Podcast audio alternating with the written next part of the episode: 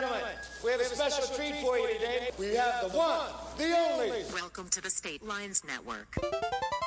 Hey, friends, welcome to episode 10 of the Boldly Going podcast. I'm your host, Jason Sowell.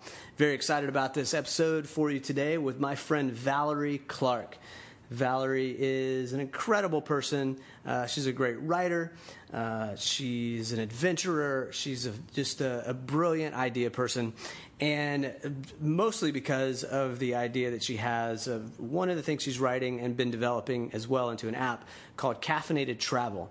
If you like to travel and you love coffee, you need to know Valorie Clark because uh, she points out some great coffee shops, uh, independent coffee shops. Uh, she's just brilliant about that. And you should help her de- uh, develop this app because it needs to exist for all of us that travel and looking for good uh, independent coffee shops to go to while traveling. But you should definitely check her out. But that's only one thing that she does. Uh, another thing that she really the biggest part of her life is she's a writer.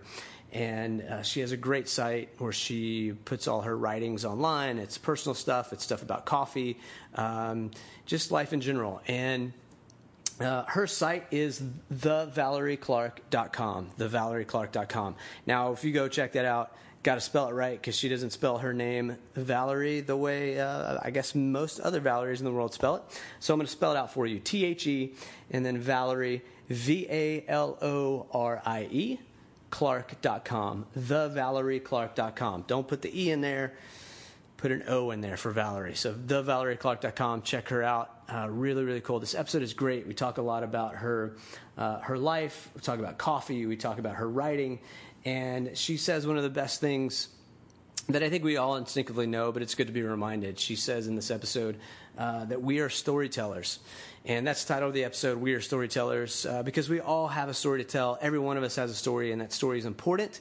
We all have something to offer the world. And that's part of why this podcast exists, because I want you to be inspired and hear the story of someone else that is boldly going, that is being creative, that is living their dream, that is pursuing their passion, and uh, hopefully be inspired uh, and to go and tell your story, to write your story of your life uh, and uh, and share that thing with the world. So hopefully you will get that out of this. So I'm excited for you to uh, hear a little bit from Valerie.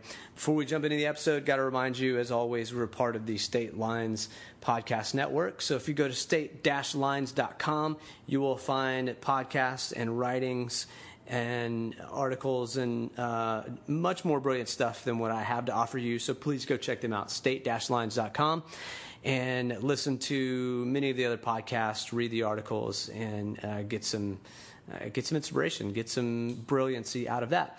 And then, uh, as always, check out uh, my organization, engagecurrent.org, and uh, discover some ways that you can give back to your community. You can do it with us. We'd love for you to be a part of that. So please do that. Engagecurrent.org, state-lines.com.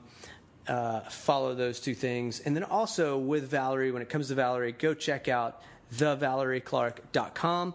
And then also go on Instagram and follow her on Instagram at Caffeinated Travel. Caffeinated Travel on Instagram and uh, support her, uh, help her help her make this dream a reality of developing an app around uh, caffeinated travel, which we talk about in the episode. So thanks for listening. Thanks for being incredible. Thanks for being so inspiring to me, uh, just simply by downloading this episode and listening to it and uh, finding some value in it. So uh, thank you, thank you, thank you. Episode 10, We Are Storytellers with my friend Valorie Clark. Here we go.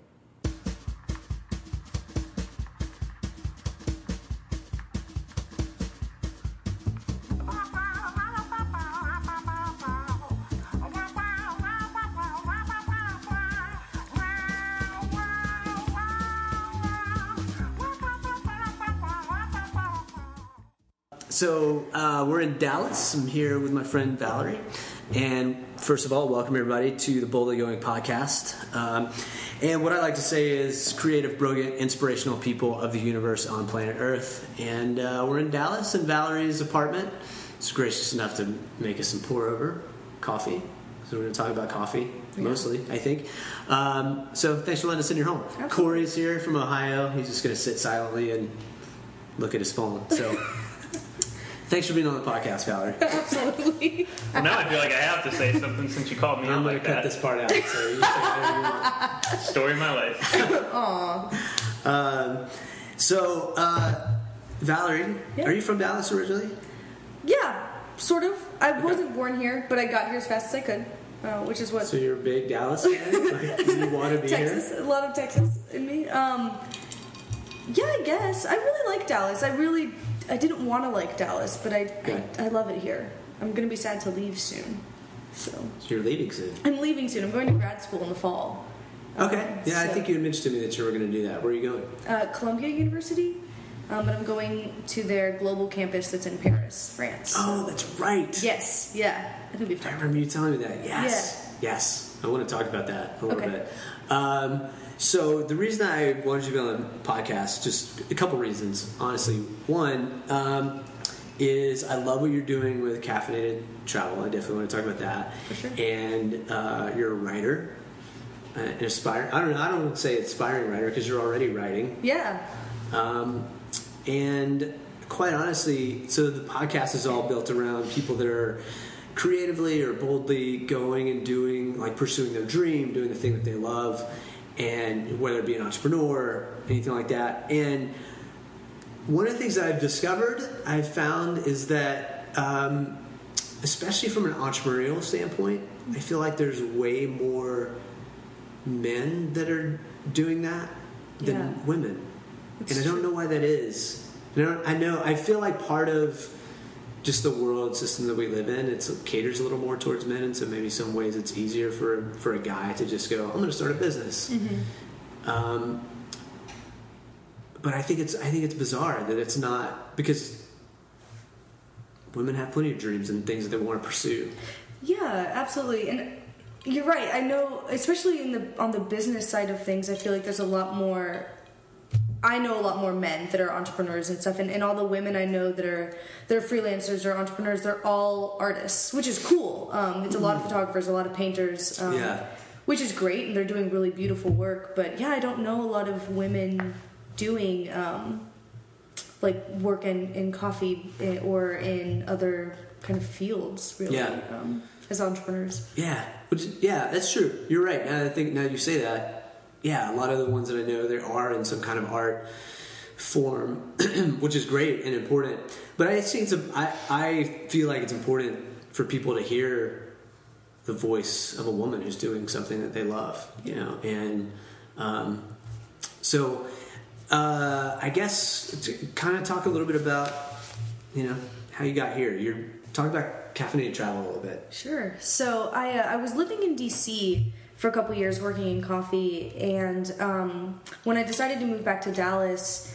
I was feeling a little like kind of like confused. I had no idea what I really wanted to be doing. I wasn't sure I wanted to stay in coffee. And so I ended up spending a little over a month just like living out of my Jeep and like traveling to a bunch of different cities and um, like my goal was to like drink all the coffee and see all the art. Okay. And um, what ended up happening was I realized there was this this um, kind of missing like service of like not really knowing where to find really good coffee. Um, and so I was having to rely on Yelp um, or Okay. just kind of like my friends who were baristas who'd happened to be been to those cities. And um, so kind of halfway through that that trip, I decided I was going to try to create like a, an app or a website that would tell people where they could get reliably good coffee that wasn't you know ba- getting five stars because they had really good whipped cream or really good like vanilla syrup which like Wait, that's a thing. Oh yeah, like when I, I remember specifically, I was in like Toledo, Ohio, visiting a friend, and I was she was at work, and I was trying to get like find a good coffee shop other than Starbucks. Not that there's anything wrong with Starbucks. I just wanted to try something independent, Yeah. and um, and the only Yelp reviews I could find were like, oh, go to this place. They have like really good sandwiches, but it's a coffee shop. Oh, and they have really good whipped cream. And I was like, that's not. I, those aren't the things that I want. Like those things are great, but I want really good coffee. Um, Yeah, right. Yes, but who reviews whipped cream? Like this know- place has great whipped cream. These are these are things people care about. Apparently, I remember that that review stood out to me in my mind That's I was like, "Are you really, really?" So uh, yeah. So after that, I kind of the first iteration was this thing called the Barista's Travel Guide um, because I was a barista and I wanted it to be mostly baristas recommending shops, and then. Um, it kind of became where should I coffee as I started to kind of wanted to expand it and have other people besides baristas start recommending stuff. And Yeah. yeah. So yeah, so I spent like a year kind of building it up and tried to run a Kickstarter back in January, February that didn't end up funding. Um, but that was to create like that app, um, Yeah. to fund that app. Right. So yeah, and so now I'm just kind of in a holding pattern with it where I'm doing caffeinated travel. I'm still writing about coffee, still traveling a lot and trying coffee in different cities. Um, but since I'm going to grad school, I just kind of can't devote the time to creating that app again, and I don't Yeah. have the funds myself. Um, so yeah, so that's kind of how it got started, where it is right now. Um, How much does it take to develop an app like that that you want to do? It's so. I mean, it definitely depends on who you talk to and like what you're building. Um, but I needed like at least five thousand up to seventy five hundred if I wanted to do Android and um, iOS. So. Just keep talking. Oh, okay. Thanks. yeah, I mean, you can you can flash a piece. no. Um, but yeah, so I yeah, you need like at least five thousand for it, which I don't have of my own money. So Um, I mean, that doesn't sound like a crazy amount of money. It's I've a definitely. I've heard, I've heard a lot worse numbers for creating an app. yeah, for sure. So, it, so on, so creating an app, how, so if I, let's say it existed and I had, I had the app on my phone and I come to Dallas Mm-hmm.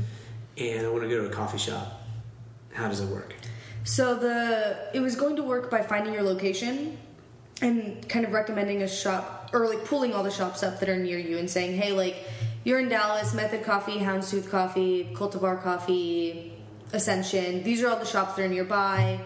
And you'd be able to click on them and say, okay, like this shop is open right now. They've got this roaster that I want to try. Um, their espresso costs this much money. And so it'd have like a little bit of basic info and then kind of like a blurb, like, hey, like this is a really great place to study, or this is a really great place for a date, or, you know, whatever. Yeah. Um, and then it would give you directions. Not about their whipped cream though. Not generally about the whipped cream, no. so, um, yeah, that was how it was. That was kind of how it was designed to work. I've got still to this day the prototype on my phone. Yeah. it kind of does recommend it in Dallas, but Who, so, um, who curates it? right now it's just me. Okay. Um, I was really dreaming about being able to pay other baristas because it does take a lot of work to go to all those shops and Right. and a just trying all the coffee like is expensive. Yeah. Um, but it just in taking all the photos and writing about it, like it, you deserve to be paid for your work. I think. Sure. Yeah. Um, and so I wanted other baristas, roasters, you know, other people that are in the specialty coffee industry to be able to recommend places, the places they love too, all over the world. yeah. So. That's awesome. So, what are your plans? You said it's in a holding pattern right now. So, Mm-hmm. what do you do? You still want to develop it? What do you like? What do you feel like is going to happen? I definitely want to still develop it. Like I still feel like there's a need for it. Um, and the more and more I talk to people, about Mm-hmm. I would it, love it. Right? Yeah. The more and more I talk to people about it, they're like, "How did that not fun? That's a great idea." I'm like, "I don't know. Why didn't it fun?" They're like, Did you? You should have said uh, because you didn't put any money into it, or tell your friends. That's why. "I'm literally too nice to say that." That's always what I think. So I'm glad you said it out loud. Yeah, I'll tell your friends. Okay. Listen, like, tell them to listen to this, and I will tell your friends how terrible they are for not having funded Dang. only five thousand dollars. It's nothing. oh no. The, well, the goal was higher because I also wanted to pay writers. Okay. So the goal was, oh man, I don't even remember anymore. I think it was eleven. Still, eleven thousand dollars. It's not that much. No, eleven thousand dollars is not that much money. No. So That's terrible friends. That's what I. That's what I, you can tell your friends. I said they're terrible. okay. Not that they care about my opinion. I don't know. They don't know me. Um, no, it's a brilliant idea. I think it's. I think it's awesome. But here's what I love though is that a lot of people in that scenario, I feel like would just quit, or they'd be like, oh well, or they'd be down on themselves or whatever for, well, my thing didn't fund, and Yeah. you know they move on with life. Yeah, I mean, I was certainly bummed, you know, when Sure, it happened, yeah. um, or when it didn't end up funding. But I also had kind of realistically thought like it may not, and I think only like forty percent of Kickstarter projects do fund. So it was like it's very, it's almost likely that it won't. Okay. So, um, and that number may be wrong. So please don't quote me. No, I. Well, I think two people also get. Uh, you see all the stories about, uh, you know, this band or so and so. Like they in in two hours they triply funded their thing that they that they put out there, Yeah. which I feel like is very rare, but people I feel like expect that kind of return. Yeah, those are the stories that make the news, and so everyone Right. just like thinks, oh, that's what always happens, because you never hear about the stories, the things that don't fund. Right. So- Or the I want to buy an Xbox and I can't afford it, and so will you fund my Kickstarter? Right. Which is legitimate things that are on those kinds of Yeah, for sure. That's definitely a thing on GoFundMe for somewhere. Yeah, which is which is weird. Um, that yeah. Anyway, um, so what did you? Oh, actually, no. What I was say, I one, I loved the idea, but I also intentionally, uh, when I looked at the options, you know, the different options of numbers that you can, like Yeah. amounts that you can give, Right. and what you get in return Right. because I put in a I put I put a commitment. I don't know what you Pledge. pledge. That's what it is. Pledge. Yeah. That's the word I was looking for. Um, but I intentionally did the level that I would at least get one of the T-shirts Right. because the T-shirt was awesome. Yeah, they were funny. I tamped that. I was like, Yeah. yes, definitely. yes, I tamped that. It was amazing. Those are brilliant. I just wanted it. To, I the app was awesome, but I wanted it to exist just so I could have one of those T-shirts. That's awesome. Um, so, so what are you doing with it now? You're so now it's kind of turned into your writing. I mean, you were still writing about coffee Yeah. prior to that, yeah. Absolutely. Yeah, and so now I'm just kind of just hanging out, writing, trying shops all over. I think maybe in like another year I'll try again. Um, try not to put too firm a number on that, but yeah, I mean, I really, I really think it could be a useful thing, and I think maybe agree. once. Um, since I'll be living in Europe and can even find more shops there, I think once it already has more of is already kind of more of a directory and has more shops on it, I think people will be a little bit more supportive. And especially even then, after another year, it'll have more more traction and, and more people will know about it. Yeah, for sure. So Well, then people will listen to this podcast and they will obviously feel guilty about having not funded it, and I'm pretty sure next time it'll great, yes. it'll happen. um, so, what is it about coffee? Like, why why coffee? Why, Why are you coffee? passionate about that? Um, you know, it's funny because I really didn't want to like coffee. So as I told you, I was living in DC, and I went up there to work in politics actually. And I, Interesting. Yeah, and I did that for about six months, and was like, I can't do this. Um, I am not nearly cutthroat enough. I'm far too nice for politics. You don't hate human beings enough for your politics, is what you're? Well, I don't think it's that they hate human beings. I think you just have to be way tougher and have like a much thicker skin than I did when I was Yeah. 21. You have to be very self-promoting. Yeah, and I was not. I'm still not like that, and I Yeah. definitely wasn't then. And so I got out of it, and I was like, well, I need to pay bills. Yeah. And uh, I got lucky, and a shop hired me, and I was so determined. I was like, this is for six months. Like, I am not staying in coffee. I, Everybody goes into it that way. Oh yeah, I left DC being like I'm done with coffee, um, and I even when I left my last job, I was like I'm done. Like I'm done with coffee, and it's really just kind of taken until the last couple months for me to be like, no, I love this. I'm staying. I'm not. I'm not leaving. This is a great. It's a great industry. There's a lot of really wonderful people in it, um, Yeah. which is great. And then it's also just. Um, I think the thing I love about it is that it's science and it's also art and it, it, it's both you know and it's almost um, it's almost ritualistic for a lot of people and it's very um, you know it's it's can be tough and it can be hard to stand for eight hours a day and and uh, and have to serve No. customers all day I know weird right um, but it's just the people that are in it and and kind of the the way this industry is growing like it's such a young industry you know there's a lot still to be done Yeah. scientifically with it, um, artistically with it, it, and it's it's great because it is a combination of both of those things, and and I, that really speaks to to the part of me that's really artistic, but also really likes structure. Yeah. So Interesting. So when you when you went to DC, what were you? What kind of politics were you?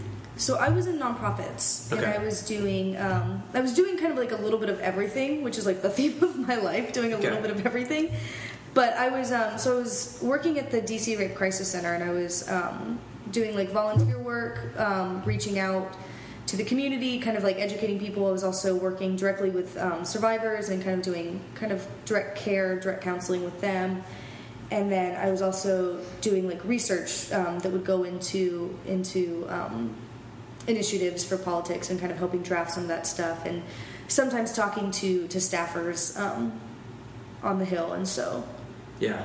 a little bit of everything. But it was the work was really rewarding. It was just also really really exhausting. Yeah. So I love DC, yeah, um, but I have the most exhausting, terrible conversations with people in DC. really. Yeah, because um, I love it as a city, but it's just weird. There, I've all my experience with people living in DC that are not necessarily in like a coffee shop or like someone working at a place like that, but just in general, like, ah, what do you do for a living? Like, it's always the first question is like, who do you work for? Um, and I started kind of testing it just to see, like, I would answer just to see what their response would be. Yeah. And if it's not the right, it's it feel it feels like, um, all right, what you just said is no, not important to me, or advancing the thing that I want to advance. So I'm done with this conversation. Yes. Yeah. Or conversely, it's they tell you their entire resume when you ask them how they were doing. Like, hey, how's your day? Yeah, good. I work for this person. And they start going like telling you their whole like how important they are. Right. Like, Great. I didn't ask you any of that. awesome. Thanks for letting me know. I think you're going to the wrong bars in DC is the real issue here because Yeah, you're right. so oh, yeah that's definitely a problem like that I always had when I was working kind of in that nonprofit political stuff and then when I was even going to those bars with those people Yeah. for sure but once I got into really got out of that and Yeah. started hanging out with different people like that became less and less of a, a thing people, i feel like something americans do in general like we tend to be like hey what's your name how you doing okay where do you work Right. Yeah. um, which is kind of a bummer. Yeah, we spend a lot of time on status. We're sizing each other up on, Yes. or at least with guys. I don't know how it is with, with women, but at least guys are like sizing each other up Yeah. on, you know. I think it's true with women too, for sure. Um, Yeah. Mm. At least professionally, you know, that's it's still very much one of the first things you ask people is, "So where do you work? What do you do?" Yeah. as if that has much of a reflection on on them as a person. Yeah, that's true. What do you think that is? I think it's just really easy conversation. Like everyone works or goes to school. Ev almost, almost everyone does something. So it's like really like when you're first getting to know people, it's like, okay, I'm gonna ask you where you work now because I don't know what else to say to you. Yeah, Which is um that's true. I have a friend that he he just asks, "Tell me about." He says, "Tell me about yourself," I like that. which I think makes people feel really awkward Yeah. because they don't know what to say. to say. Yeah, I like to ask people um, when I'm first getting to know them, like, what are you obsessed with right now? Um, but that also puts people kind of on edge too. People are like, "What? What? Like, what? Do I, what am I addicted to?" Like, no, just like, what are you obsessed with? Like, but you know, Oh, that's so true. respond. That could go terribly. It could go terribly, but some people respond really, really well, and I'm like, okay, cool, this is That is a great. great question. Yeah, what are you obsessed with right now? Yeah, Interesting. Yeah, I like that. Um, so, all right, so you go to work for this coffee shop, Mm-hmm. and when you left there, you intended like I'm done. I'm not going to be doing this anymore. But how did you fall into it again? How did you continue with it? So I had applied to be a barista at the TED conference up in Vancouver this past Okay. February, and um, I was lucky enough to be selected, um, which is amazing because hundreds of people apply, and I think only like By the way, I didn't even know that was a thing. it's a thing. The TED conference is like it's a whole. I don't even, I don't even know how to describe it, but like so beyond the talks, there's also like all these kind of experiential Yeah. booths and stuff, and Yeah. and so we were part of the coffee service, which was supposed to be an experience. Um, and so like one of the one of the bars that we had, people actually got to come around behind the bar and make their own coffee if they wanted to, um, and we kind of got to teach them a lot. And it was actually at that bar I was teaching this girl. She came back every single morning to me at that bar, and we would make a latte together. And by the end of this week, she was making lattes on her own, like with almost no instruction. And that was when I was like, I can't believe I ever thought I wanted to leave this. like, this is a really amazing a really amazing industry, a really amazing just thing to get to do every day. Yeah, So yeah, I can see that. I worked for Starbucks for six years, mm-hmm. and there's a lot that I hated about it, like people that were terrible. Mm-hmm. Um, but there was a lot that I loved about it, and I think it was that that crafty, mm-hmm. like you're creating something. Yeah, you get to like make things with your own hands and like you get to see the results of it like right away. Yeah, um, which I thought was really really cool. Or I still think is really really cool. Um, and it's also I think so every job I've ever had that I loved had like a teaching component to it. Okay. And um, that was kind of one of those ones where you're getting to teach like a whole new skill to people. Like you're not just handing people information that they might forget. Like it's very much like teaching someone something that they're gonna like. She's probably going to remember learning how to make a latte at TED for re- like at least the rest of her life. I hope. Um, she may not remember my name or my face, but she'll remember that experience and getting to be just like a part of that journey for people is really super rewarding for me. Um, Yeah. I love that. So That's cool. What do you think it is about that with teaching? Because I apparently you're really that's really something important or innate to you. yeah, um, I don't know. I think for some reason, like I think it has to do with like helping people. I was like thinking about this actually just earlier today, like in the car. I was like, why do I need teaching so much? Because it's never about me. I actually hate speaking in front of people. Okay. um, but I can teach because it's about for me teaching is about the information and the focus is on that material it's not on me at all Yeah. I'm just that like that conduit um, and so teaching has always been I don't know like it's I'm trying to I, I'm trying to put it into words um, Do you want to write it? Since it? and then read I think that would take too long. Um, yeah, it's just something that's always been a passion for me. Like it's always it's, and I was thinking earlier today. Like I think it's about helping people, sort of, Okay. in f- service almost in a way. It Yeah. kind of adding to someone's life um, is something that like I think just like really fun like on a very fundamental level speaks to me. Like I'm always one of those people that like cries when I hear stories about like g- people like helping each other in the flood in Houston and like Yeah. you know Yeah. sad things don't make me cry. Really positive things about humanity make me cry and Yeah. and it's That's so funny. yeah Me too. Now that you say that. yeah Yeah. Yeah. I always I also always cry whenever I see those commercials of like um, I think they're the, always the USAA commercials where like dogs are welcoming home their soldiers. I'm like done. I'm like, Turn off the TV. Like I'm I'm out of here. I can't do this anymore. Oh, that's amazing. there. Yeah. Yeah. I'm I'm a crybaby sometimes about stuff. For sure. Not that commercial, but I see other ones and I'm like, oh man, well, I'm out. I'm gonna watch that again. yeah. um, which is funny because my my friend Joel Davis, who's also in coffee, he uh, he owns a company called, called Communico. He was on. He was like the first interview podcast interview I did, but he does. Um, he developed his own uh, unique way of doing nitro press uh, cold brew Oh, cool. um, and it's amazing. It's so good. He's in Tampa, and they they do them all over the place. But he, like the joke with him and his brothers, like their whole mm-hmm. family, like all the guys, they just cry at everything. Like, they're just criers, and so we joke about, we constantly joke about. He just like you can tell him a story mm-hmm. and just a really meaningful story about something that happened to you, and he'll he'll get teary eyed. And he did on our podcast. And we're, I forget what we were talking about, and he just started tearing up about you know, he so emotionally connects with whatever Yeah. that person is telling him. That's funny. awesome. Yeah. I think that's great. I used to like not be a crier at all, and then I don't know, like I hit my twenties, and now I cry all the time. But only like again, only like with cool like humanity positive stories.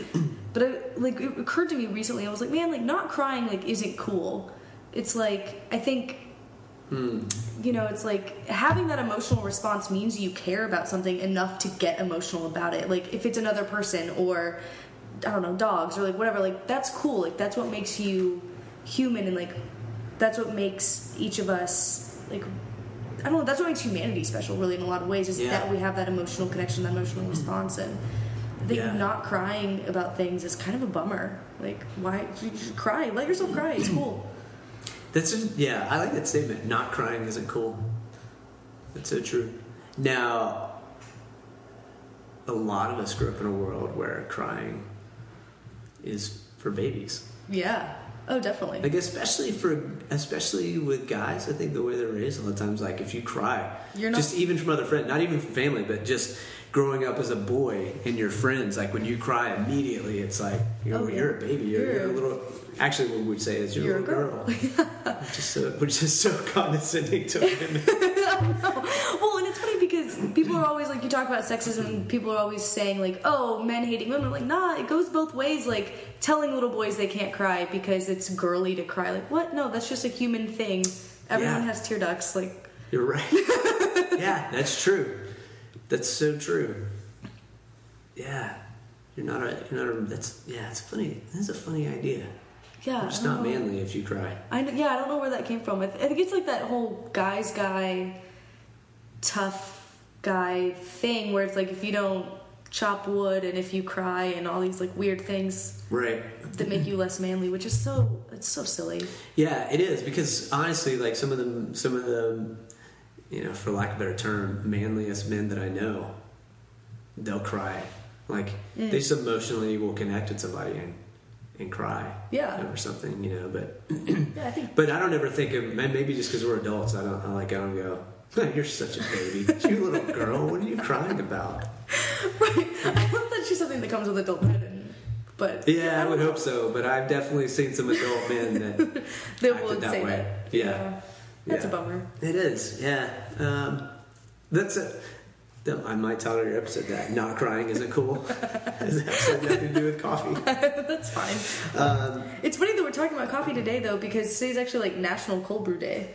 Which Today is? Yeah. Which it's 420. I I thought thought it it was. only National Pot Day. I but- thought it was, yeah. Uh, no, it's apparently National Cold Brew Day, which I only found out like a couple hours ago. Or I would have made actual cold brew for you guys, but you know, Man. I made I made you iced coffee instead, so it's close. Thank you. Uh, listen, I'll take it. Whatever. Any good. coffee is, is good Yeah, to me. Um, it, I had no idea. I didn't know that was a thing I didn't all. either. But there's a. I- I wonder if maybe people just make this up and it just catches on. Like, is there is there a central authority for this? I don't think so. I don't think there is. Like, I could probably come back and say tomorrow's National Iced Coffee Day, and people would just be like, sure. True. Like I, I mean- wonder who invented International Talk Like a Pirate Day. I don't know, but I'm a big fan of that person. I mean, I heard a couple weeks ago it was National Unicorn Day, Great. which I didn't know was a thing either. Why would we celebrate unicorns when they don't really exist? I'm breaking a lot of hearts. I think. I feel like we celebrate a lot of things for no reason. Valid. I mean, we celebrate Cinco de Mayo, and that's not really a thing to anybody but America. I love that we celebrate Cinco de Mayo and are so wrong about what Cinco de Mayo is. Right. Like yeah. everyone thinks it's Mexican Independence Day, and Mexico is just sitting there like, no, no, it's not. yeah. That true. said, I don't actually know what Cinco de Mayo commemorates except tequila. I think I think that's what everyone is celebrating. I, I don't know. It celebrates Mexico's independence. Of course. That's what it. Why else? Would, why else would we? Mexico's independence not being on the man. Yeah, exactly. Why else would we do it? Right. And why wouldn't we celebrate another country's independence? Yeah, ab- obviously. we should celebrate Canada's next and have like waffles and maple syrup. That'd be- yeah? Just decide like August 15th is uh, Canada's Independence right, Day. I'll take that. We're all going to celebrate it now. I'll tell you, it's the day after my birthday. I'm good. Sure. I'm good with waffles. And we can make it the 14th. Perfect. Even better. yeah. Um, so funny. So, um, okay. So, writing. Let's talk about writing because you Sure. you love writing. It's um, is it something that's all you've always done, or Yeah, I, I have. Um, since before I knew the alphabet, I think I've been writing. There's this. My mother. My mother is saving these books because she insists someday that I'll be famous and that they're going to be worth something, which I think is ludicrous. But it's these these children's books that I took like crayons to them. Yeah. And apparently I didn't like the way they ended, so I like scratched out the ending with the crayon and then like scribbled in them. And apparently I could tell you what those scribbles said because I was rewriting the ending of the book because I didn't like it. it's amazing. Um, and so my mom still has those somewhere locked in a drawer. Um, wow. So I've literally, literally been writing since before I actually knew how to write the alphabet. Wow. Um, she's just waiting for you to hit J.K. Rowling status. She's and dying for that, so that she can. Like, I can just like. she's gonna cash in on those. Oh yeah, she's gonna cash in on that. Well, she's also just gonna cash in on like I'm an only child and I better support her now. That's fair. Oh man. Wow. You're Yeah. an only child. I am Hold on, only time out on writing. Okay. what was that like? And what Um, is that like? It's lonely, which somewhere my mother's Okay. gonna listen to this and be like, really? But um, yeah, like not having siblings is kind of a bummer. Like I will never have. If I have one child, I'm having two because Yeah. like it's great. You know, you don't ever have to deal with hand me downs. You don't have to fight with your siblings, and Yeah. you know, you get all the attention. But like my parents, my parents worked, and they worked very demanding jobs. Um, and so they were, you know, I had like nannies and stuff a lot, and I was really involved at school, so I wasn't ever like truly, truly like alone and lonely. But um, you know, even as I got older, like to not have like a sister to talk about boys with and and stuff like that, like that was, or to have an older brother to pick on me, like I, To talk know, about to talk about boys. with. no, but like you know, like all my friends complain about their siblings sometimes, and I'm like, that sounds great. Like I would love to have a sibling. Um, Yeah, I can't imagine not having siblings. it's really boring. Like, but you also, I mean, I feel like a lot of my creativity and like imagination is thanks to being an only child because I just, especially after I was 10 and my parents kind of thought I was good to be home alone for a couple hours at a time, I had to entertain myself. yeah. Um, and, you know. We didn't have the internet at our house yet so like it was very much like i had to color and write and like go outside and play and come up with things instead of just you know yeah. watching TV. You just sounded really old too, by the way. i'm sure i did You're significantly younger than me, and That's fine. I, I totally remember. What is the internet? yeah i remember getting dial-up and it like being like a big deal Yeah. um i also remember what a pain dial-up was and Yeah. don't ever yeah Um, interesting. So being an only child, I so do you have you ever wondered why you were an only child? Like oh like why I feel like more yeah, like I I feel was- like at some point, if I were an only child, at some point I would go. And like, did they just hate kids? like they had me and went, "No, we're not having another one of those." I have I should have asked my parents that like several times. I'm like, so like what happened? Like, why don't I have siblings?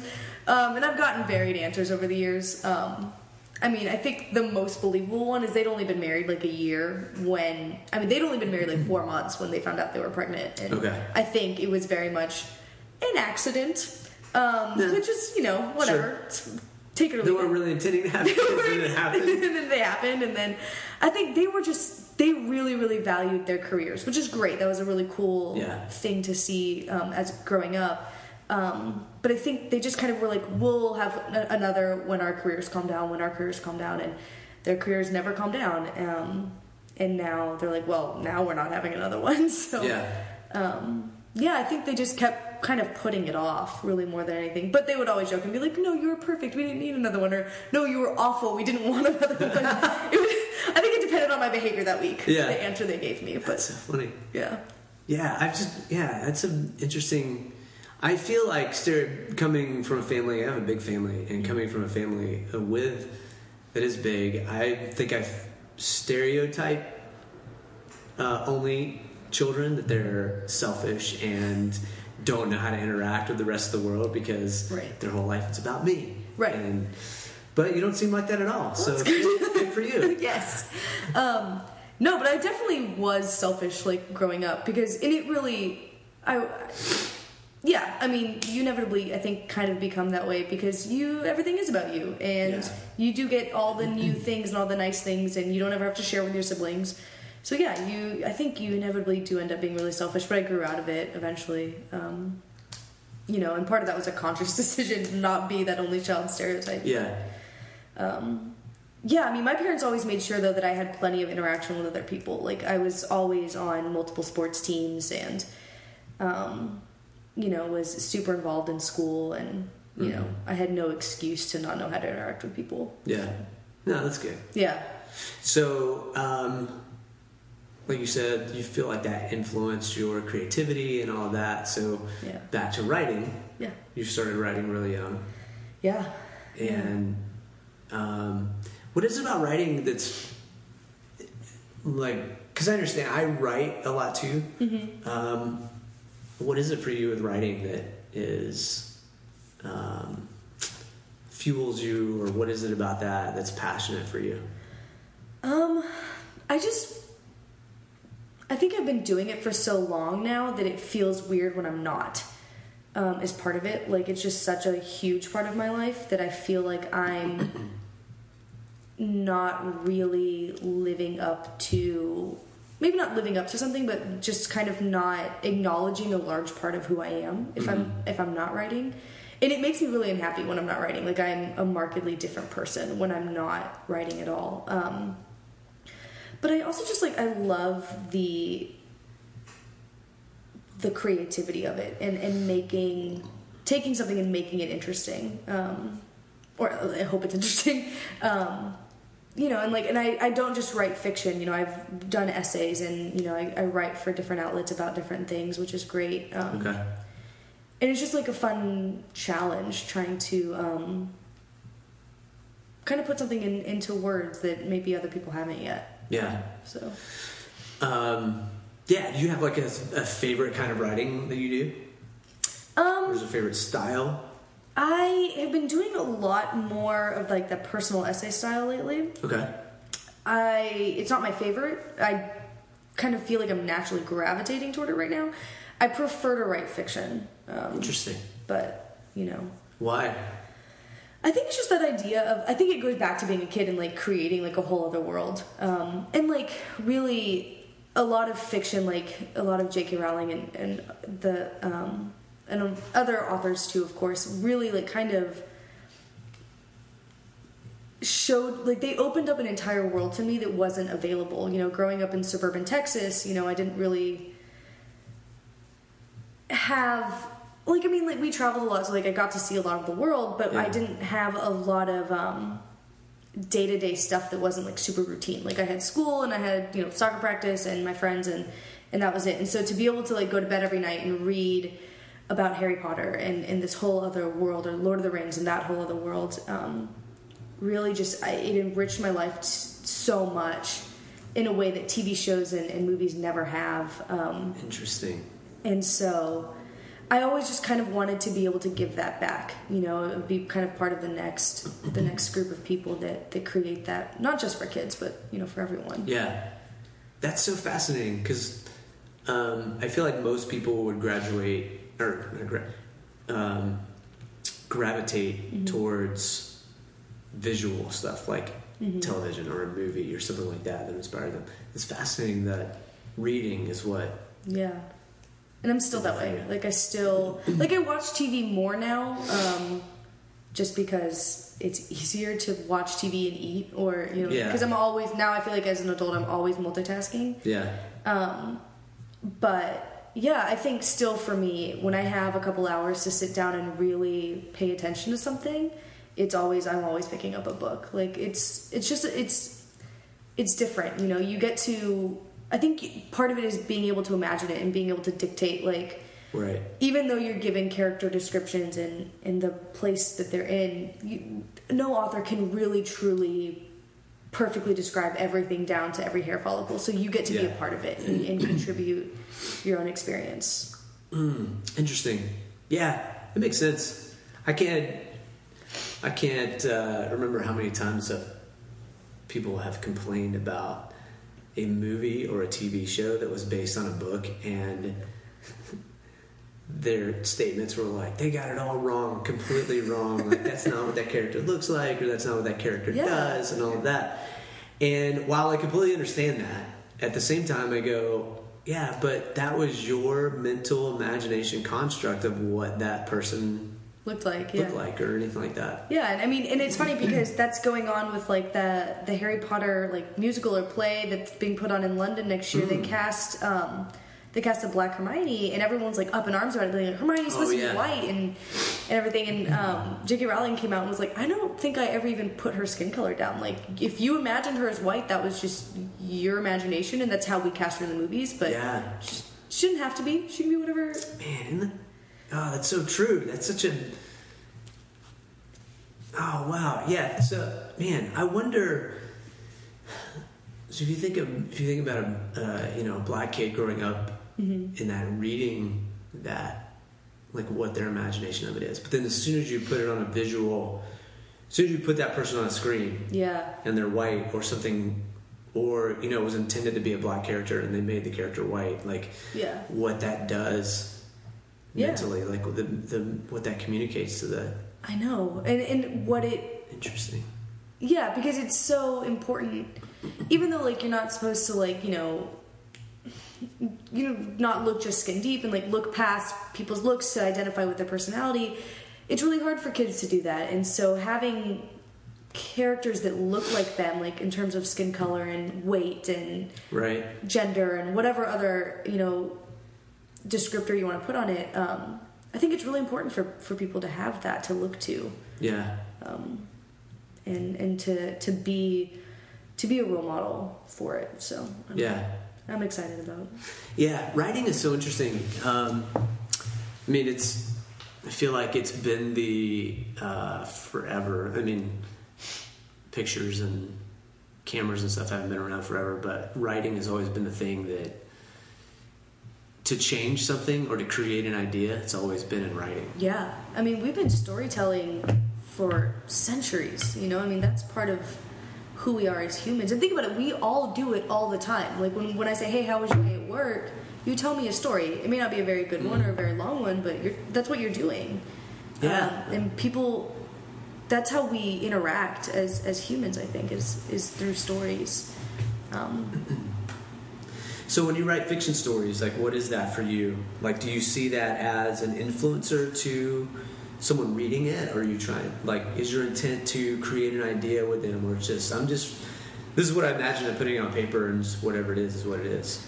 Sometimes it's both. Um, I mean, I never try to get like allegorical about it. Like I think, you know, whatever. But, um, you know, like I was telling this story recently about, or not telling this story. I was writing this story recently about, um, like vampires in like, you know, in the premise of the story was that vampires, you know, have had they exist and they've been able to, um, like come out into regular society because someone found a way for them to be adapt to sunlight or something was like the premise of the story. And then it was a story about this kind of loser vampire who was kind of turned when he was 30 and just kind of like didn't know what he wanted to do with his life. And but now he's stuck being alive for the you know eternity. Okay.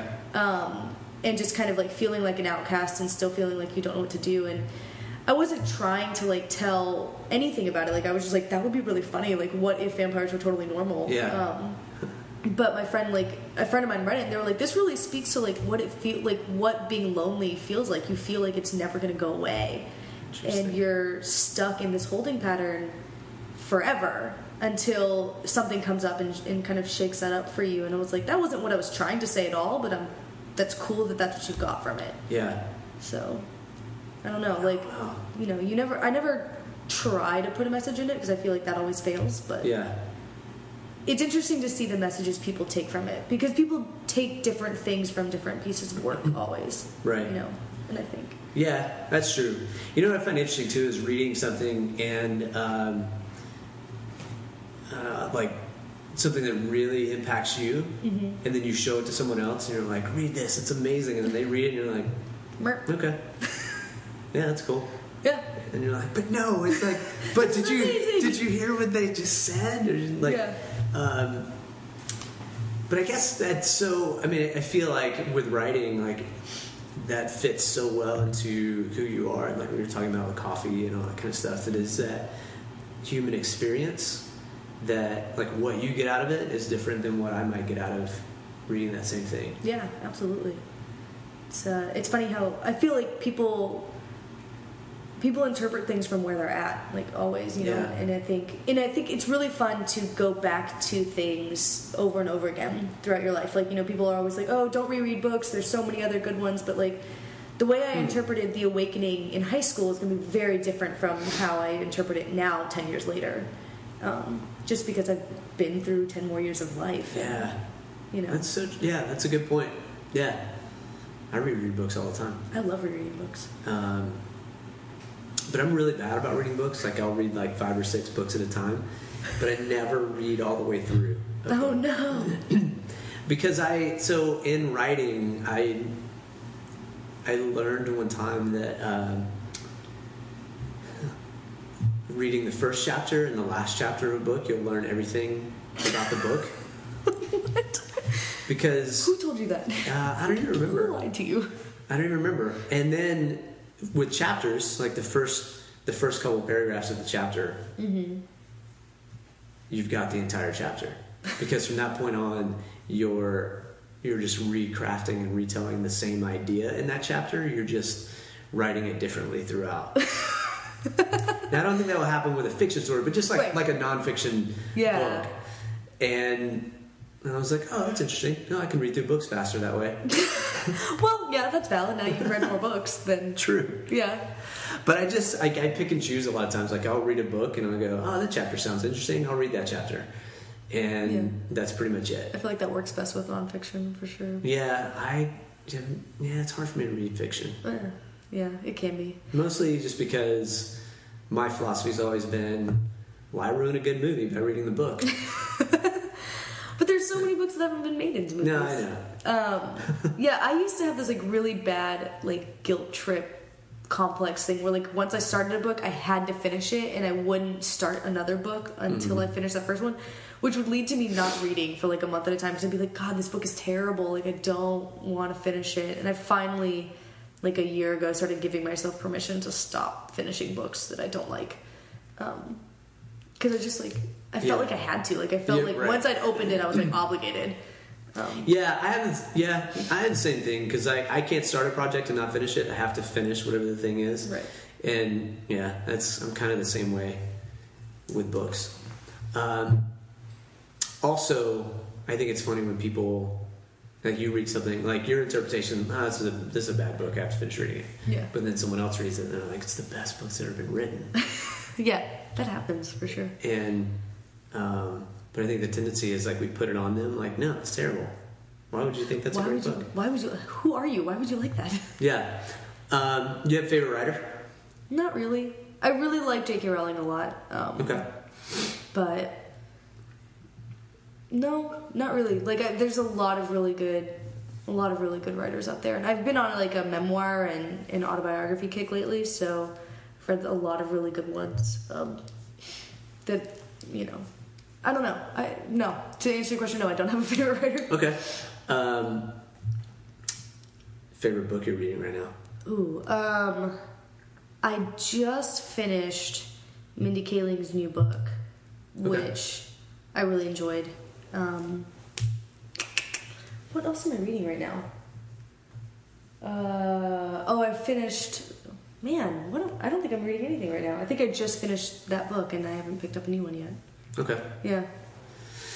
Um, as a writer, what would you tell people that are trying to write or want to write?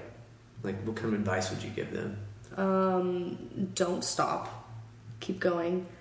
Um, the first million words you write are gonna suck, and uh, that can be really, really disheartening. Because you'll like, you know, you it sounds great in your head, and then you put it on paper, and then you go back and read it the next day, and you're like, oh, that's terrible. Um, or at least that's how I always felt, and so, and I still feel that way a lot of the time. But um, yeah, I think the first yeah your first draft is always terrible. Um, So basically, what you're telling me is all my papers in college sucked because all my papers I turned in were the first draft. i don't know maybe you're the exception to the rule here i'm sure all of my papers in college sucked because they were always the first draft Um, remember when I told you earlier I do everything, did everything backwards, Yeah. and never wrote a first draft. I just wrote the paper. oh yeah no That's um, a waste of time. That's that's what i did too i was always the one that finished like i would finish like at midnight the night before it was due and then i'd like read it an hour before it was due for like commas and like copy editing. Right. You're like, well, like I'm committed to this now because it's due in an hour. Smart. um, so for some, yeah. So for someone trying to write a book, like, um, like, would you have a process with writing? Like, what would you give someone advice on? Like, if you're going to write a book, here's what you need to do, or here's what you should start. I would, um, I mean, it depends on what works for you, I guess. Cause like I'm really bad at drafts too, and like outlines don't work for me. Um, but some people are really, really process based, and that works for them. So, I guess know yourself is part of it. Like if you are the type of person that needs like a plan and like a step list to do things, make a make a draft or make an outline and then go from there. Um, but I like to just word vomit first drafts and Okay. um, just write it as quickly as I can and just get through it and then go back and fix it. Because I can't remember who said it now, but there was some famous author who was like, I can fix something I've written, I can't fix a blank page. Um, So, like, once it's on paper, you can fix it. Um, Right.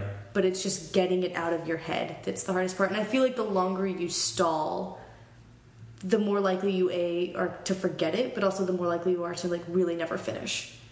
Um, Yeah. so yeah, Um, I feel like that's why a lot of people don't start because it's going to take a while. It's going to take a long time to finish. yeah. I mean, if, especially if you're trying to write a novel, it's I mean that's a time commitment. You can't do that in, in a couple hours. You can do that in a couple hours over several months, maybe. Yeah. But Do you have a uh, like? This is my writing time, or you just write whenever? Um, I used to have that. Uh, I've been really, really bad about having a routine, but I normally write at night. Like I just, Okay. I once everyone's kind of gone to bed and, um, yeah, it, I feel like something about writing at night. Like I'm more creative then. I like it better than Okay. trying to write during the day. Interesting. Do you have a? I'm curious because I'm curious about like Sure. people's things. Do you have a spot you write? Because I know a lot of writers like I have to sit in this. This is where I write. Um, I'm not that bad. Like I'm not like I can't write if I'm not there, but I try to part of trying to have that routine, I do try to write at my desk and I have like that L-shaped desk. So I do work, any kind of like work stuff is on one side of the L-shaped desk and all my writing and creative stuff is on the other side of the L-shaped desk. And like I know that when I turn my chair, I'm doing that thing now and I don't do other things at that space. Okay. Um, just like you don't do anything else on your stove, you only cook there. Like Right. I only write at that part of my desk. Really? That's all you do. That's, I mean, you know, that's what it's there for.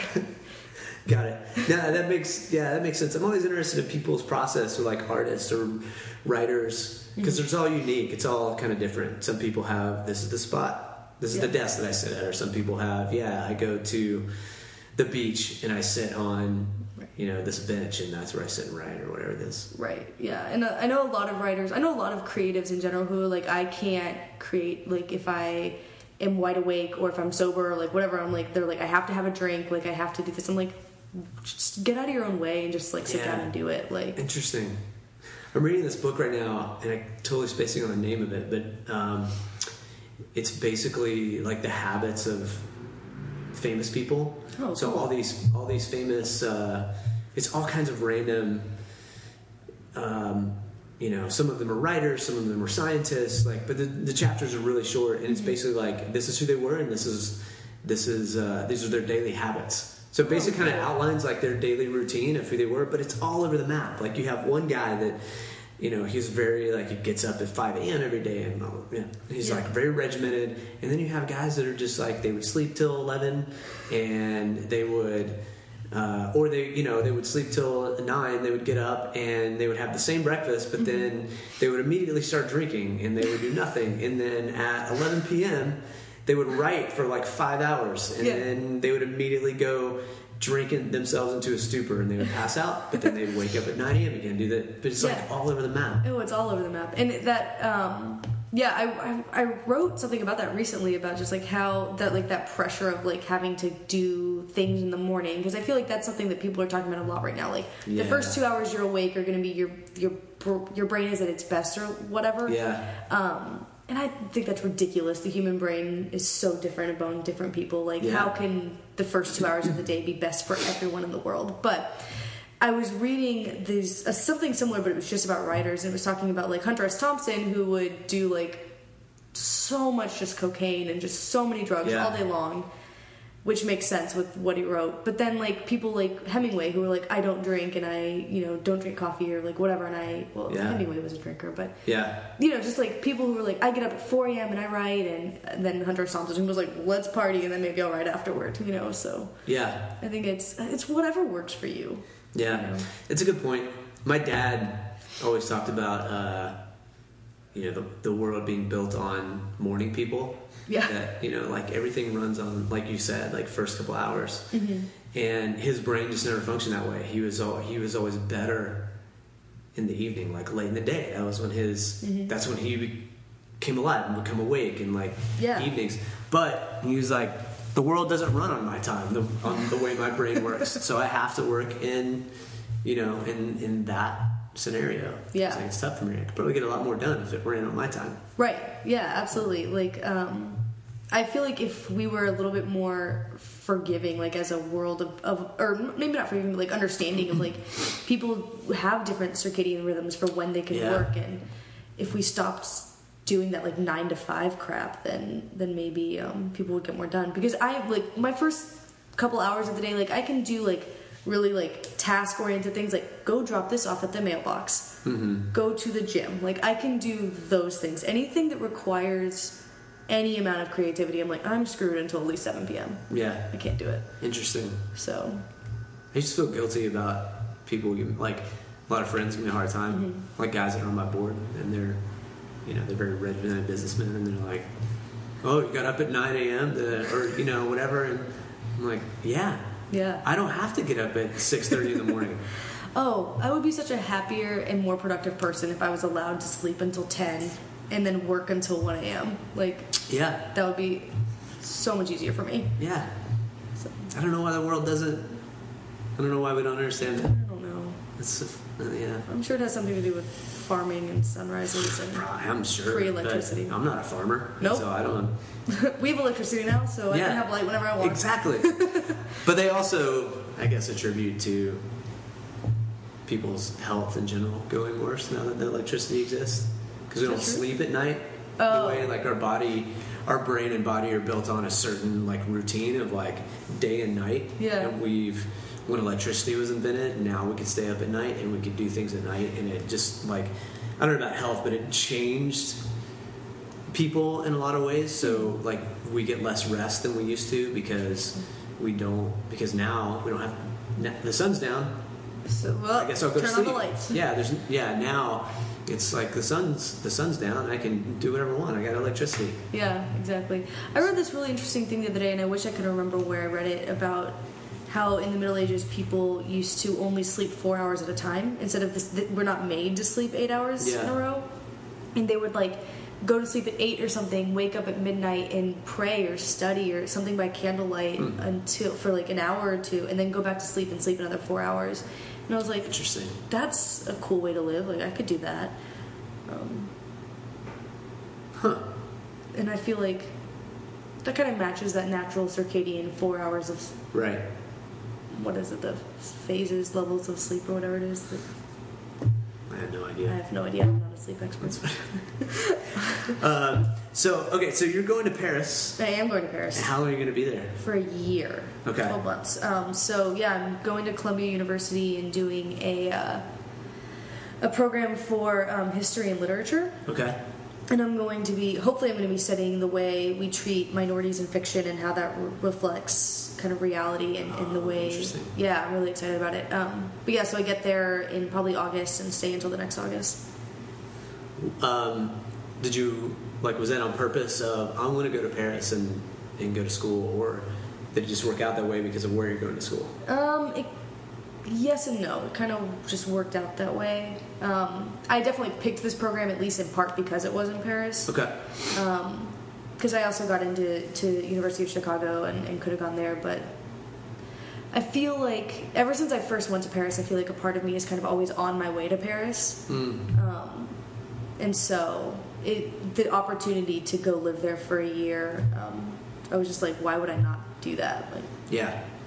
You need to know my friend Natalie, who was also on my podcast. She's Okay. a she's a floral designer. Oh, I Has think her listened to that own- one. Oh, okay. Yeah. Cool. Yeah, she's so cool. Um, same kind of thing. Like started her own. This is the thing she was passionate about. Started her own her own thing. She lived in Paris for a long time, and that's kind of, if I remember right, that's kind of where she fell in love with um, floral design and that kind of stuff, just from art and all that. But she let she she talks about Paris the same way that you do. That Yeah. like Paris is uh, like it's it's a part of me, and I like I hated leaving Paris because it was Yeah. it's Paris. Yeah, and, and it's funny because I think a lot of people like have this like really romantic notion of Paris, and I love Paris, and I feel like I, I lived there for three months in 2014, and I feel like I very much left a part of me there, but Yeah. I don't have that romantic notion of it. I'm like, it's a city like any other city, Yeah. Um, but I still like I still love it there. Like Yeah. it's just Well, I think she's the same way. I don't think it's not it's not like that romanticized thing about Paris. It's just whatever it is about Paris that for living there that yeah, she would say the same thing that she loves part of herself there and yeah, like it's interesting. yeah. So um, I guess long term, like, we're getting kind of near the end here, but like, Oh. what's your what's your goal like with writing and coffee and all that? Like, You know, I'm not super sure at this point. Um, it's funny, I've been kind of in this weird thing recently where I've learned kind of two big major things. And, and the first one being that I am super young. And um, that sounds like such a stupid thing to like recently learn because I've always known how old I am.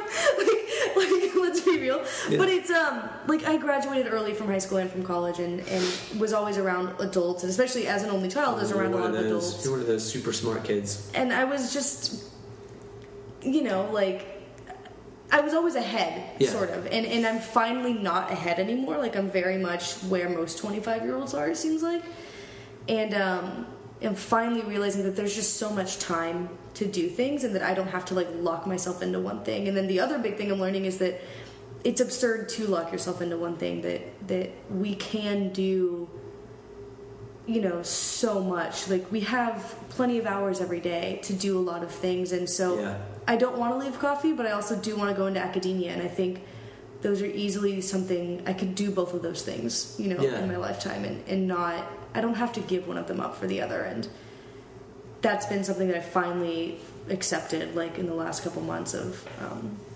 you know you don't have to pick just one thing in your life. Um, and you yeah so i'm trying to figure that out. I might go into being a professor. That'd be great. Um, i'd like to keep writing. I'd like to keep writing about coffee and about academia. Um, you know so i'm not i'm not sure. I'm not real sure where it's going to lead but i know that coffee and, and literature are both a part of it and, and i'm not willing to give either one up right now Yeah, that's awesome. yeah I think that's great because I had spent a lot of time. Um, I was a youth pastor for a long time, and I spent a lot of time in ministry, church world. And for a while, there was um, there's an idea.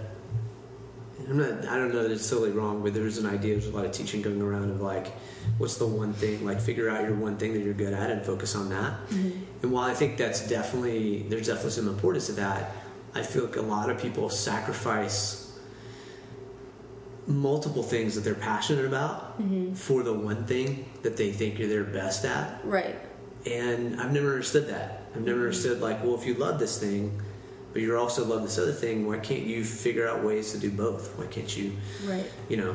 Yeah, absolutely. And I think having a bunch of things that you are passionate about and are, and are doing is it influences all of them. You know, like being able to do more scientific stuff with coffee, it, it's a different way of thinking, and it influences the way I write, and you know, the, might influence the way I approach literature. And yeah, I think it's kind of silly to try to box yourself into only one thing. And there is value in like focusing on like one project at a time. Sure. For sure. Um, you know, and like that goes back to that question of like what are you obsessed with right now? Like there are times when I'm like I know that I have like 15 things I should be doing right now, but I am obsessed with this one and I'm going to focus on this this week. Um, and I think there's a lot of value in that. You get things done really quickly that way Right. But at the same time like you don't have to say i'm only doing this one thing for the rest of my life Yeah. because that's crazy like you know we're all going to live to be 100 like you don't need to spend 90 years doing the same thing Yeah. Yeah, that's true. But I, I, yeah, I think a lot of people sacrifice maybe the thing that they love the most because, mm-hmm. well, this is the job that I have, or I can't make money at that thing, Right. so I'm going to go do this thing. Mm-hmm. And but instead of like, well, I'm going to do this for now to make money, but I'm also going to fulfill this passion over here. Yeah. And that's it's sad to me because I, I think people end up I don't know not always because I'm not there yet, but I think a lot of people probably will end up at the end of their life going, I wish I'd have done this other thing. Yeah. Yeah. That's my big fear. Like I don't want to you know, ever like have to tell my grandkids or be on my deathbed and think like I wish I had pursued you know X thing um that I was passionate about, you know, because we have all the time, not all the time in the world, but we have plenty of time. Yeah. So Um, so, as a uh, one of the things I always ask people on the podcast is because there's different ideas about it, different philosophies about it, but curious, like, do you feel like every person has that ability to, as I say, boldly go and pursue their dream, go after their passion, develop whatever it is? Um, or is it just like some people can do it and other people are just never, just don't have that in them? You know, I was listening to one of your other podcasts, and I am blanking on the name of the guy, and I feel bad, but he was talking about how fear is a silent decision maker. Yeah, Jeremy. Jeremy, yes, and um, and I that spoke to me so much because that's something that I was kind of going through like a year ago of like of trying of making these decisions based in fear, and um, yeah, I think anyone can boldly go and and do whatever it is that they're passionate about, and and it has to be something that they are passionate about for sure and, and that's individualized to everyone. But i think you also have to get over whatever your fear is around it because i feel like every single time you get to something that you're really passionate about and that your heart is involved in fear immediately becomes a part of it because Yeah. you know when your project doesn't fund on kickstarter it hurts like it sucks. Um, and so a lot of people i think don't boldly try those things that are that scare them even though they're really passionate about it. And i think if you could just put the fear to the side because it's not going to go away but if you can just put it to the side and, and go and do it anyway yeah i think anyone could do it Yeah, that's a great answer. Yeah, that's so true. I and about the Kickstarter thing. You're right. I mean, most people wouldn't do that just because well, I'm probably not gonna. Mm-hmm. I'm not gonna get, make the money anyway, so I'm yeah not even gonna try. right but that's fear that's fear saying like i'm not going to make the money Yeah. but you might you don't know Right. so yeah i think That's, that's a great point. Yeah, I, that that podcast was awesome because I was like, yes, fear. Like fear is, and and I have a therapist that I talk to, and she would also say the same thing. She would be like, "You're just afraid. Just stop being afraid, it'll be fine." And I was like, I don't, I don't think it's that easy, but Yeah, you know, I think it true. finally, but like she's she's super blunt with me sometimes because Yeah. I really need that. But um, it was that's been such a a thing for me is having to realize that like, okay, I'm probably not going to stop being afraid, Yeah. but I can do enough other things that I can put the fear of whatever that is like cuz like I'm terrified to go to France. I don't speak French well enough to to do you know like to live there for the rest of my life and I don't um you know like I don't know if I'm going to be good at my master's degree or you know like whatever like that's scary. All of it's scary Sure. but do it anyway because I think the for me at least not going to France is scarier. Um, And so putting aside that fear of like what if I fail, what if I don't speak French well enough, all that it's just like well, let it do it anyway. Yeah. So That's awesome. Uh, I would argue that fear is necessary too. Like fear, because people talk about like, oh, if we just had no fear, we would we do anything? I'm like, I don't know that that's true. I think fear. I think it's. I think it's like the counterbalance. Like you Yeah. need fear because it's a motivator. oh for sure. And I think the thing that you're the most afraid of doing is something that you should definitely do. Like I think when mm. you're, I mean, maybe not like don't play with rattlesnakes. Like let me let me let me rephrase. Like as long as it's not going to kill you, Yeah. But like things that you're afraid of, like if you're afraid of putting yourself out there with asking someone out or putting a project on Kickstarter or going to grad school, like maybe that's something. Maybe you're afraid of it because you care about it, and Yeah. that's something you should do. I think the more afraid you are, the more you care. Yeah. Thanks for that. Thanks for that mic drop. I appreciate that. That's why I'm here. Um,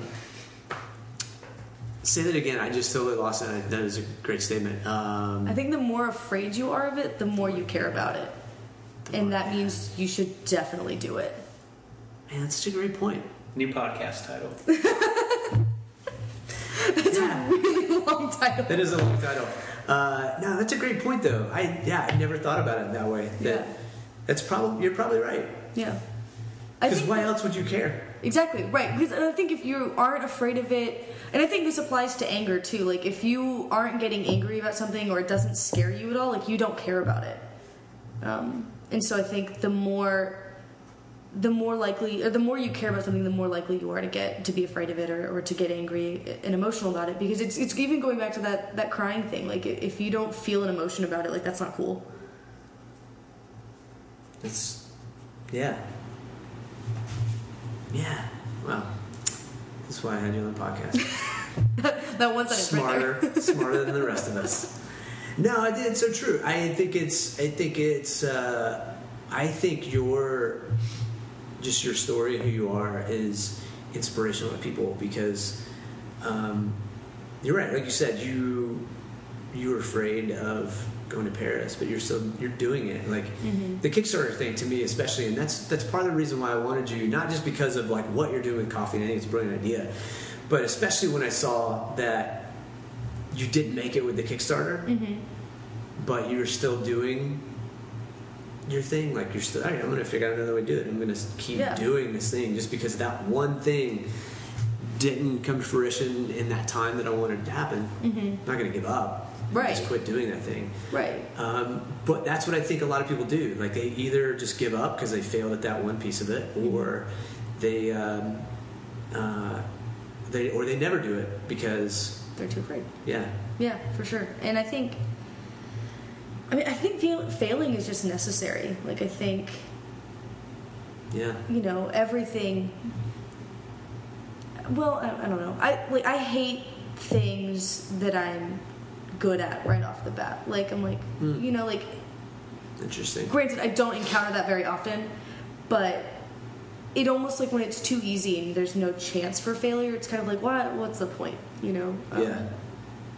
I don't know. I Interesting. I think Yeah. failing is super necessary, especially for something that you're passionate about. I think it tests kind of whether or not you're really committed.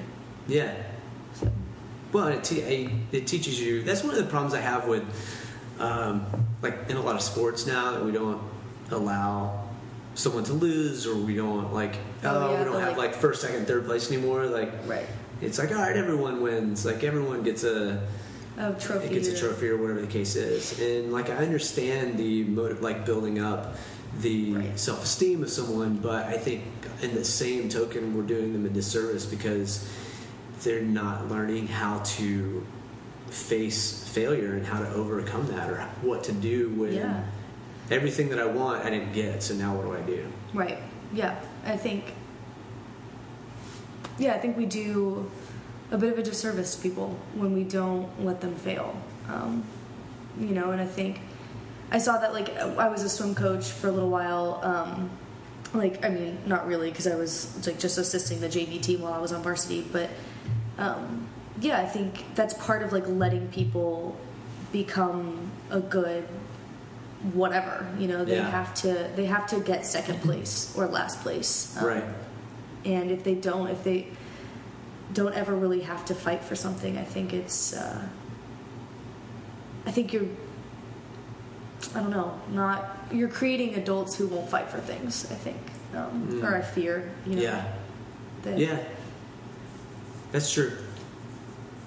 It's a great, it's a great point, man. So, um, last question, I guess, kind of wrap it up. Sure. If to, um, as a 25 year old woman,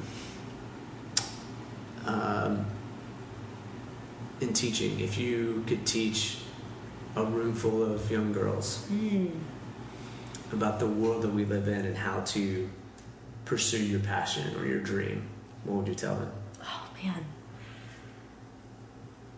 that's such a tough one. Um, because there's like a million things running through my head right now that I want to tell them.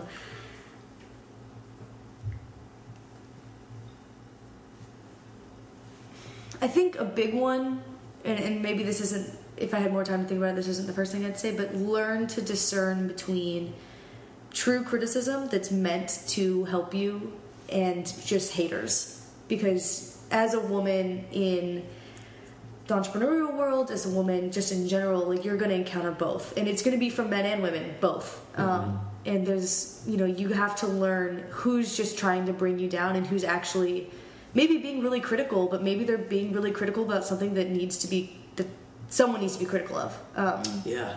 you know like i think the like that the first iteration of, of the barista travel guide like someone was really critical of the fact that i was kind of incorporating it with my own kind of personal brand of like the valorie clark on, on my blog and i was like you know what? You're right. Like that hurt to hear because they were really mean about it but i was like that's actually a valid point once you get past the terrible way you said it. Um, and but like Yeah. you know but then there are other people who are just like girls don't know what they're talking about about coffee and you know and there's definitely like sexism and, and crap that goes into that but learning the difference between true criticism that's meant to help you and just people being awful which i feel like is more rare the second one but that i think will serve you so well Yeah. and it's hard it's hard to hear negativity i think in general but Mm, yeah. This is true. That's a good.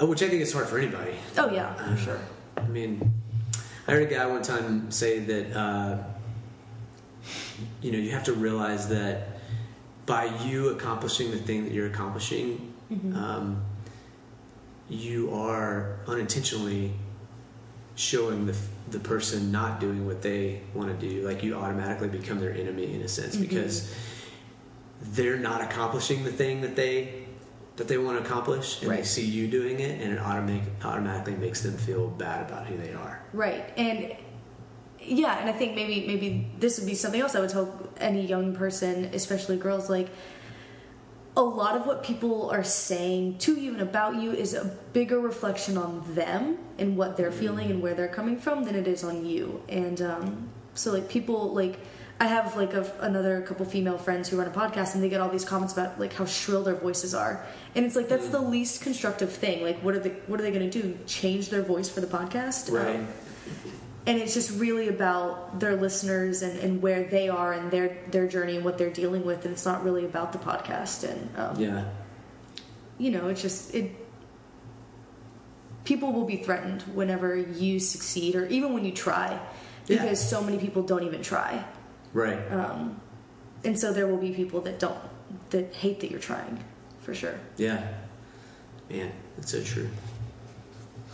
You should teach a class of young girls.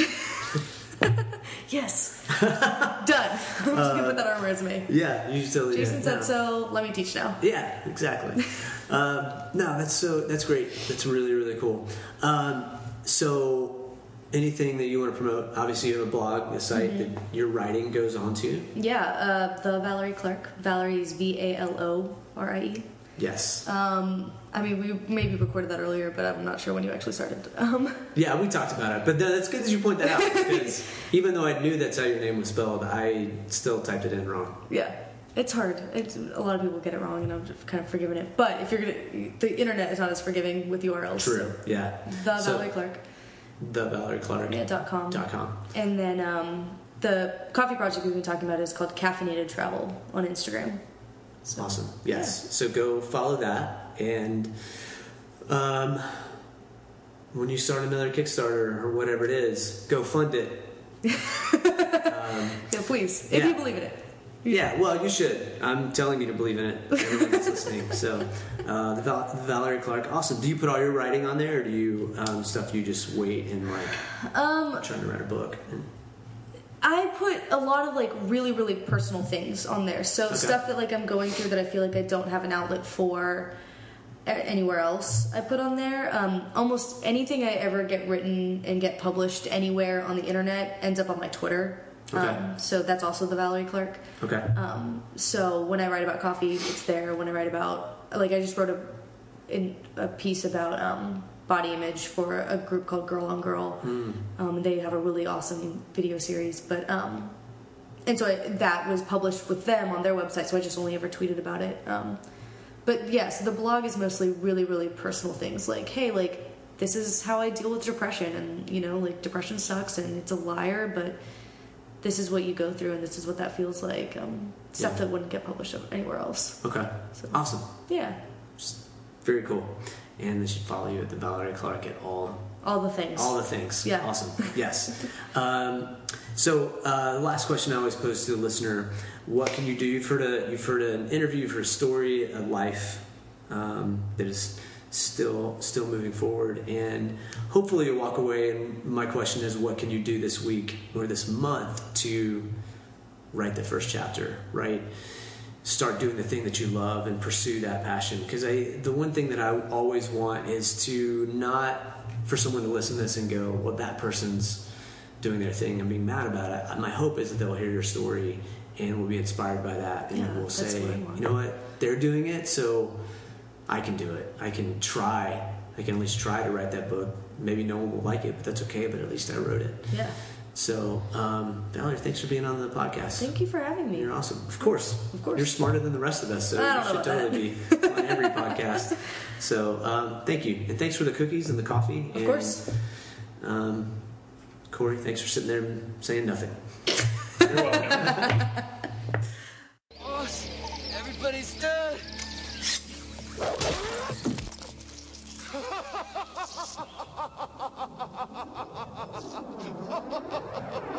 Friends